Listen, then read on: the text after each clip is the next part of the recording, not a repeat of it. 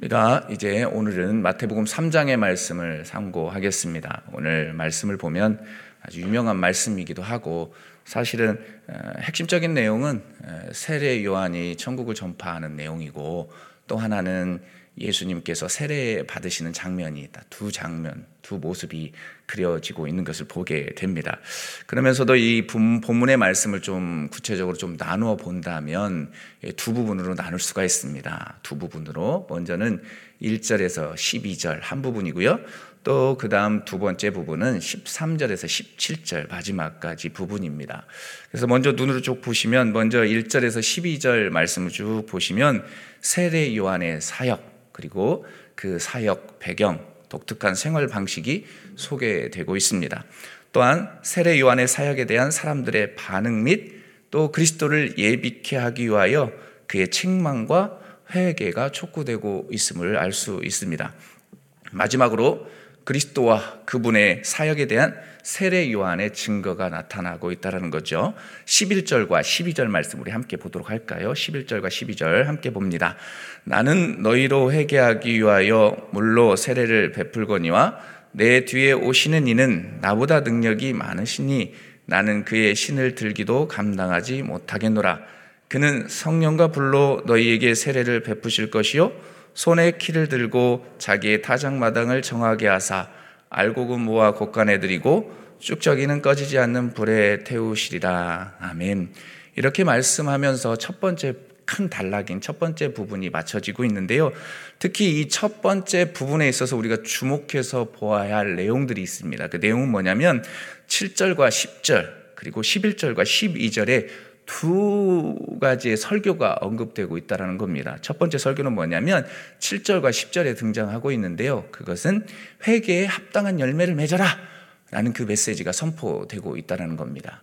그리고 11절과 12절 말씀을 보면 메시아의 설교가 나옵니다. 메시아 설교. 그건 뭐냐면 자신의 세례와 예수 그리스도 메시아의 세례를 비교하면서 어, 선포하고 있는 메시지가 언급이 되고 있다는 거죠.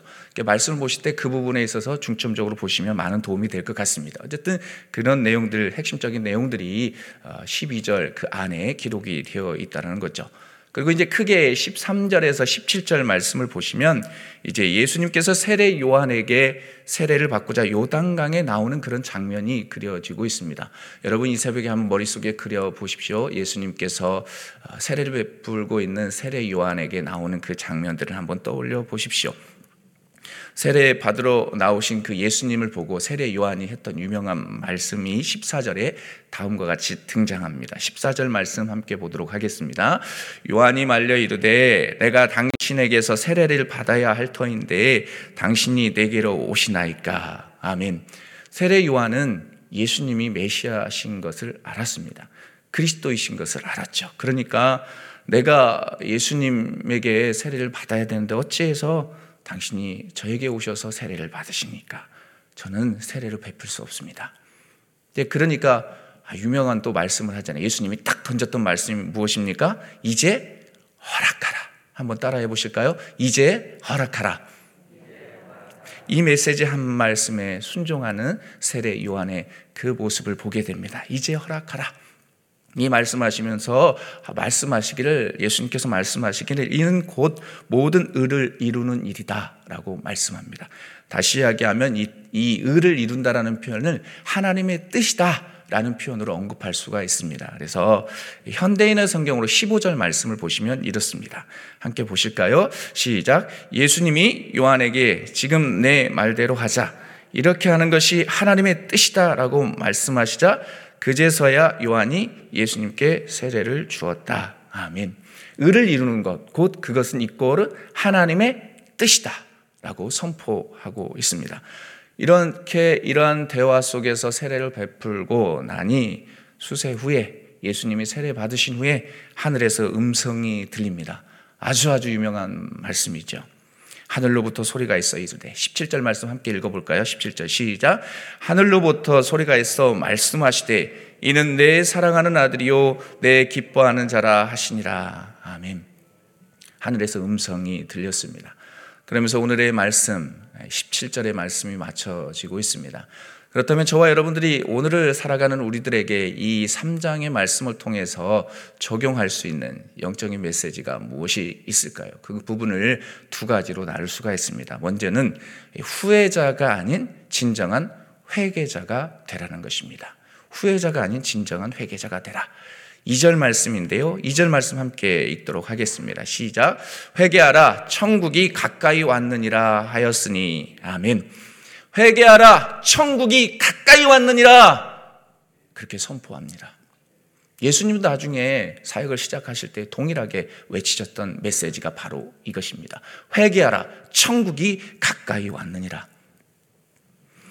이 말씀은요. 말라기 선지자 이후 400년 동안의 침묵을 깨는 외침이었습니다.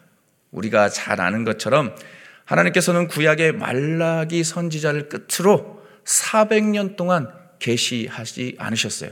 메시지를 주지 않으셨어요. 단 하나님의 일하심은 계속 진행이 되셨다는 거. 그걸 잊지 마십시오. 어찌됐든 그로 인해 400년간 이스라엘 백성들은 하나님의 계시가 끊긴 그 길고도 지루한 영적인 또 암흑기를 보내야만 했습니다. 얼마나 답답했을까요?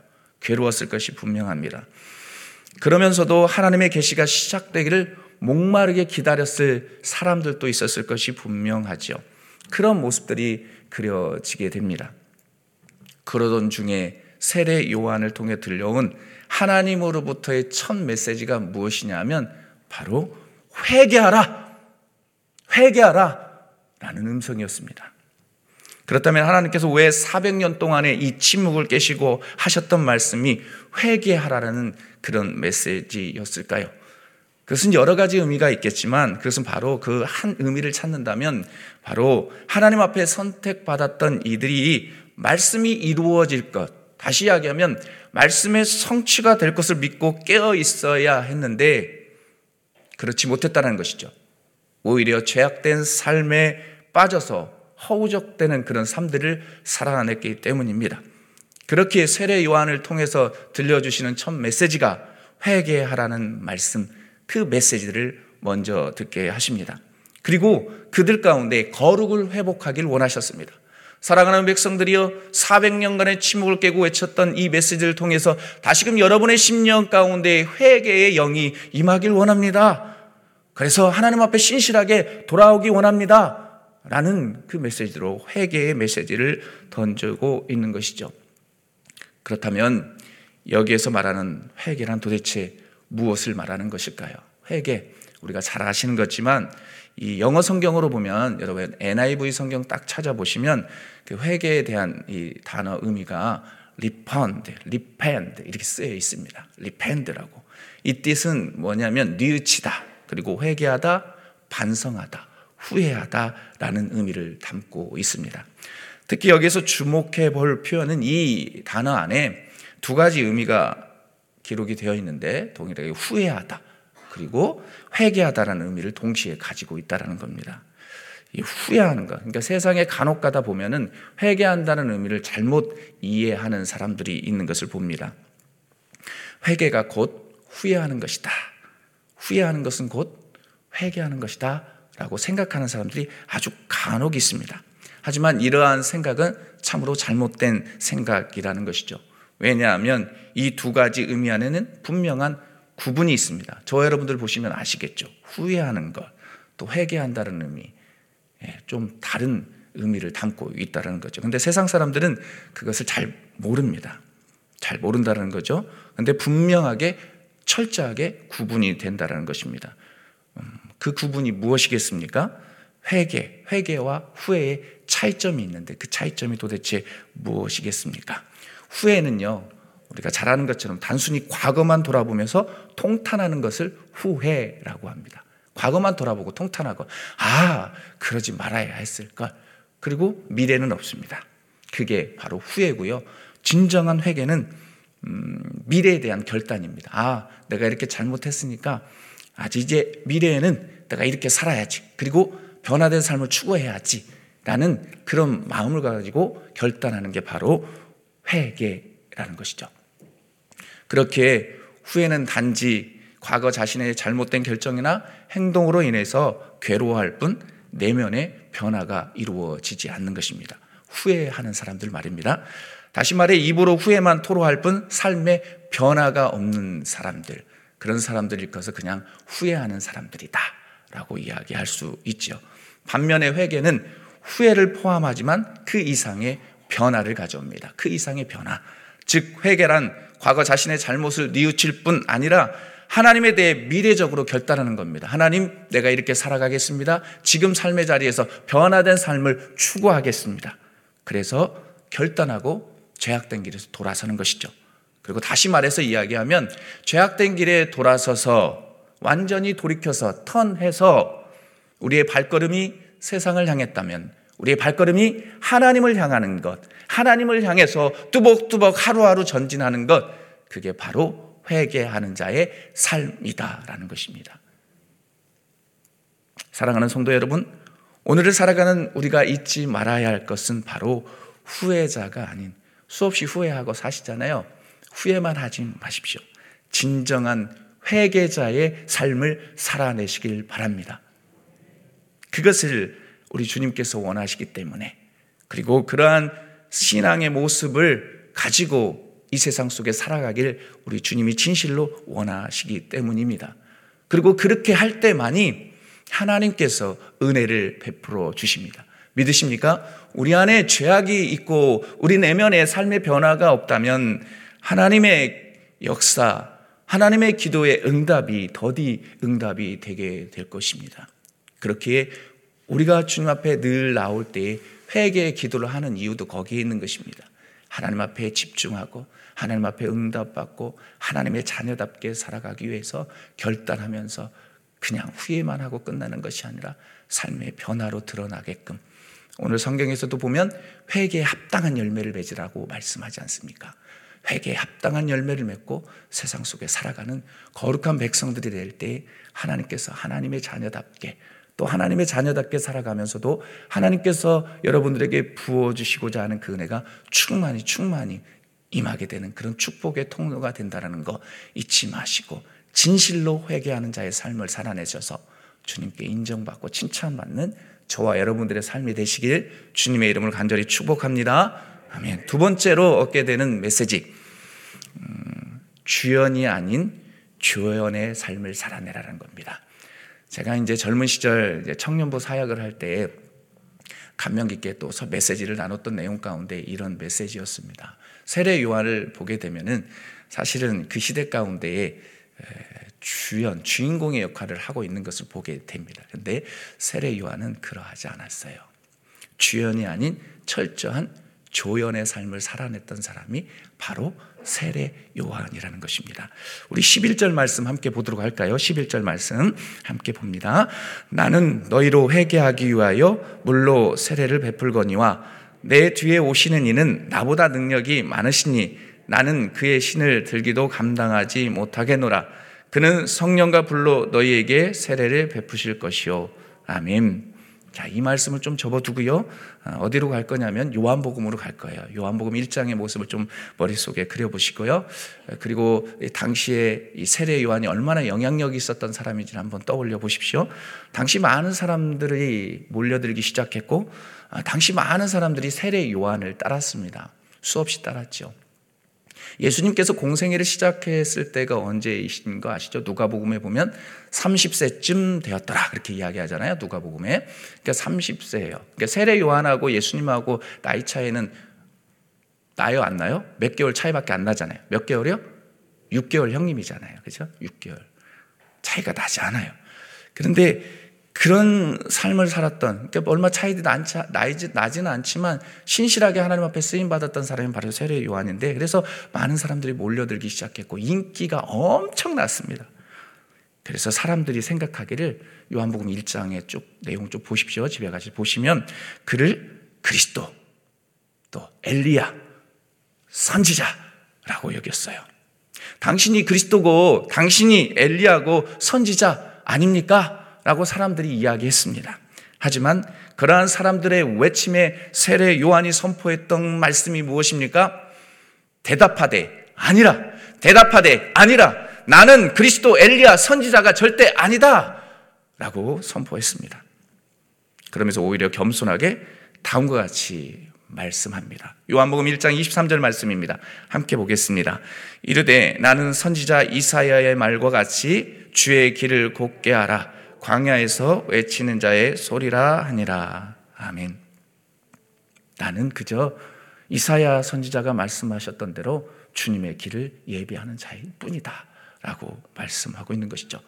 이제 다시 오늘 본절로 돌아와서 11절 중반절 말씀 보면은 11절 말씀 한번 띄워 주실까요? 11절 말씀 중반절에 보면 내 뒤에 이렇게 나오시죠. 내 뒤에 오시는 이는 나보다 능력이 많으시니 나는 그의 신을 들기도 감당하지 못하겠노라. 아멘. 이렇게 고백하고 있고 그렇게 선포하고 있습니다. 당시 많은 사람들은 세례 요한의 사역과 그의 여러 가지 능력, 그 외침 앞에 굴복하면서 그를 정말 높이고자 했습니다. 여러분은 오늘날 같이 세례 요한과 같은 인물이 나타났다면 아마 어떨 것 같습니까? 교주 중에 교주 아니었겠습니까? 인간의 모습, 철저한 죄악된 모습들을 보면. 그런데 세례 요한은 저 그러하지 않았습니다. 하지만 그는 묵묵히 그가 짊어져야 할 사명만을 기억하고 선포하면서 나갔던 사람이 바로 세례 요한입니다. 이것이 바로 주연이 아닌 주연의 삶을 살아나는 세례 요한의 모습이라 할 수 있습니다. 사실 세례 요한은 당시 정말로 그 누가 뭐라 해도 그리스도 엘리야 선지자라고 오해받을 만한 사람이었습니다. 상당한 영향력이 있었고 아마 성경에는 기록되어 있지만 그에게도 하나님께서 능력을 부어주셔서 치유할 수 있는 능력, 말씀을 통해서 병자가 일어나는 그런 능력들도 있지 않았을까. 성경에는 기록되어 있지 않아요. 하지만 세례 요한의 그 어, 하나님의 도우심과 역사를 통해서 보면 알 수 있다는 거죠. 어쨌든 정말로 신실로, 진실로 정말로 하나님의 백성답게 살아냈던 사람이 또 주님의 길을 예배했던 사람이 세례 요한이었다는 것들을 잊지 마십시오.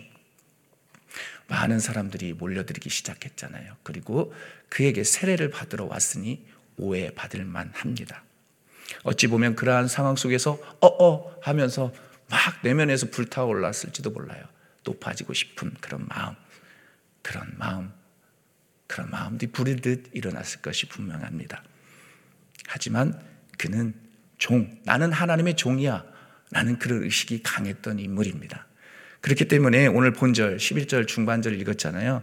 거기서도 보면 종으로 빗대어서 이야기하는 거거든요. 내가 아, 예수님의 신을 들기에도 부족한 존재이다. 자신을 종에 빗대어서 그런 존재로 표현하고 있습니다. 참으로 겸손하고 겸손한 세례 요한의 모습이 그려지고 있지요.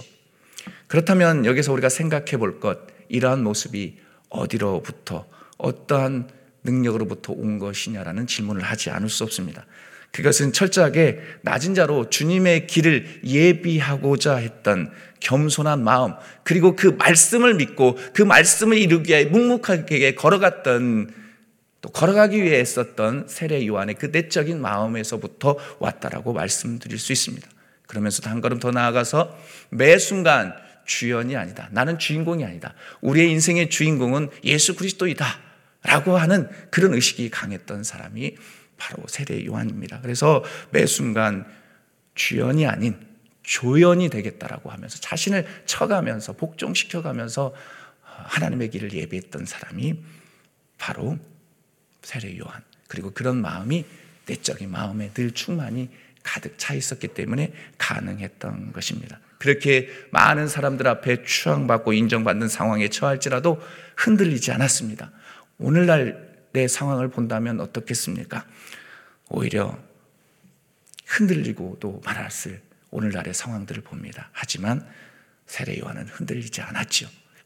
흔들리지 않고 나는 그리스도, 엘리야, 선지자가 아니다.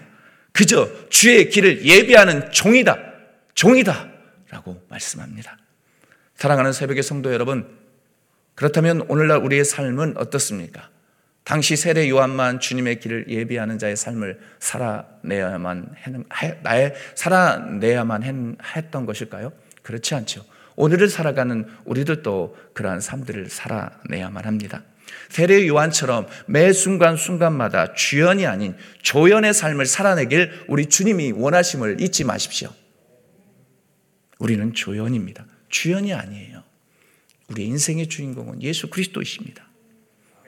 조연의 삶을 살아내야만 하는 것이죠. 인생을 살아가면서 우리의 삶의 모습과 입술을 통해서 주님이 다시 오신다고 하셨으니 그 재림의 길을 기대하면서 주연이 아닌 주연의 삶을 살아내는 저와 여러분들이 되어야 함을 잊지 마십시오. 그 길은 고단하고 힘든 길이 될 줄 압니다. 결코 쉬운 일이 아니지요. 그러나 임마누엘 되어 주시는 그 주님이 우리와 함께 하십니다. 함께 하시기에 능히 못할 일도 아니지요. 등이 못할 일도 아닙니다. 그것들을 의식하며 늘 항상 깨어 기도할 때에 신실하게 하나님의 나라 가는 그날까지 주연의 삶이 아니라 조연의 삶을 살아내는 멋진 그리스도인다운 그리스도인이 될 줄 믿습니다. 오늘도 이 새벽에 기도할 때 그런 은혜들을 기대하며 기도했으면 좋겠습니다. 하나님, 주연이 아닌 조연의 삶을 살아내게 해주십시오. 또 하나님, 진실로 하나님 후회하는 자가 아니라 회개하는 자의 삶을 살아내게 해주십시오.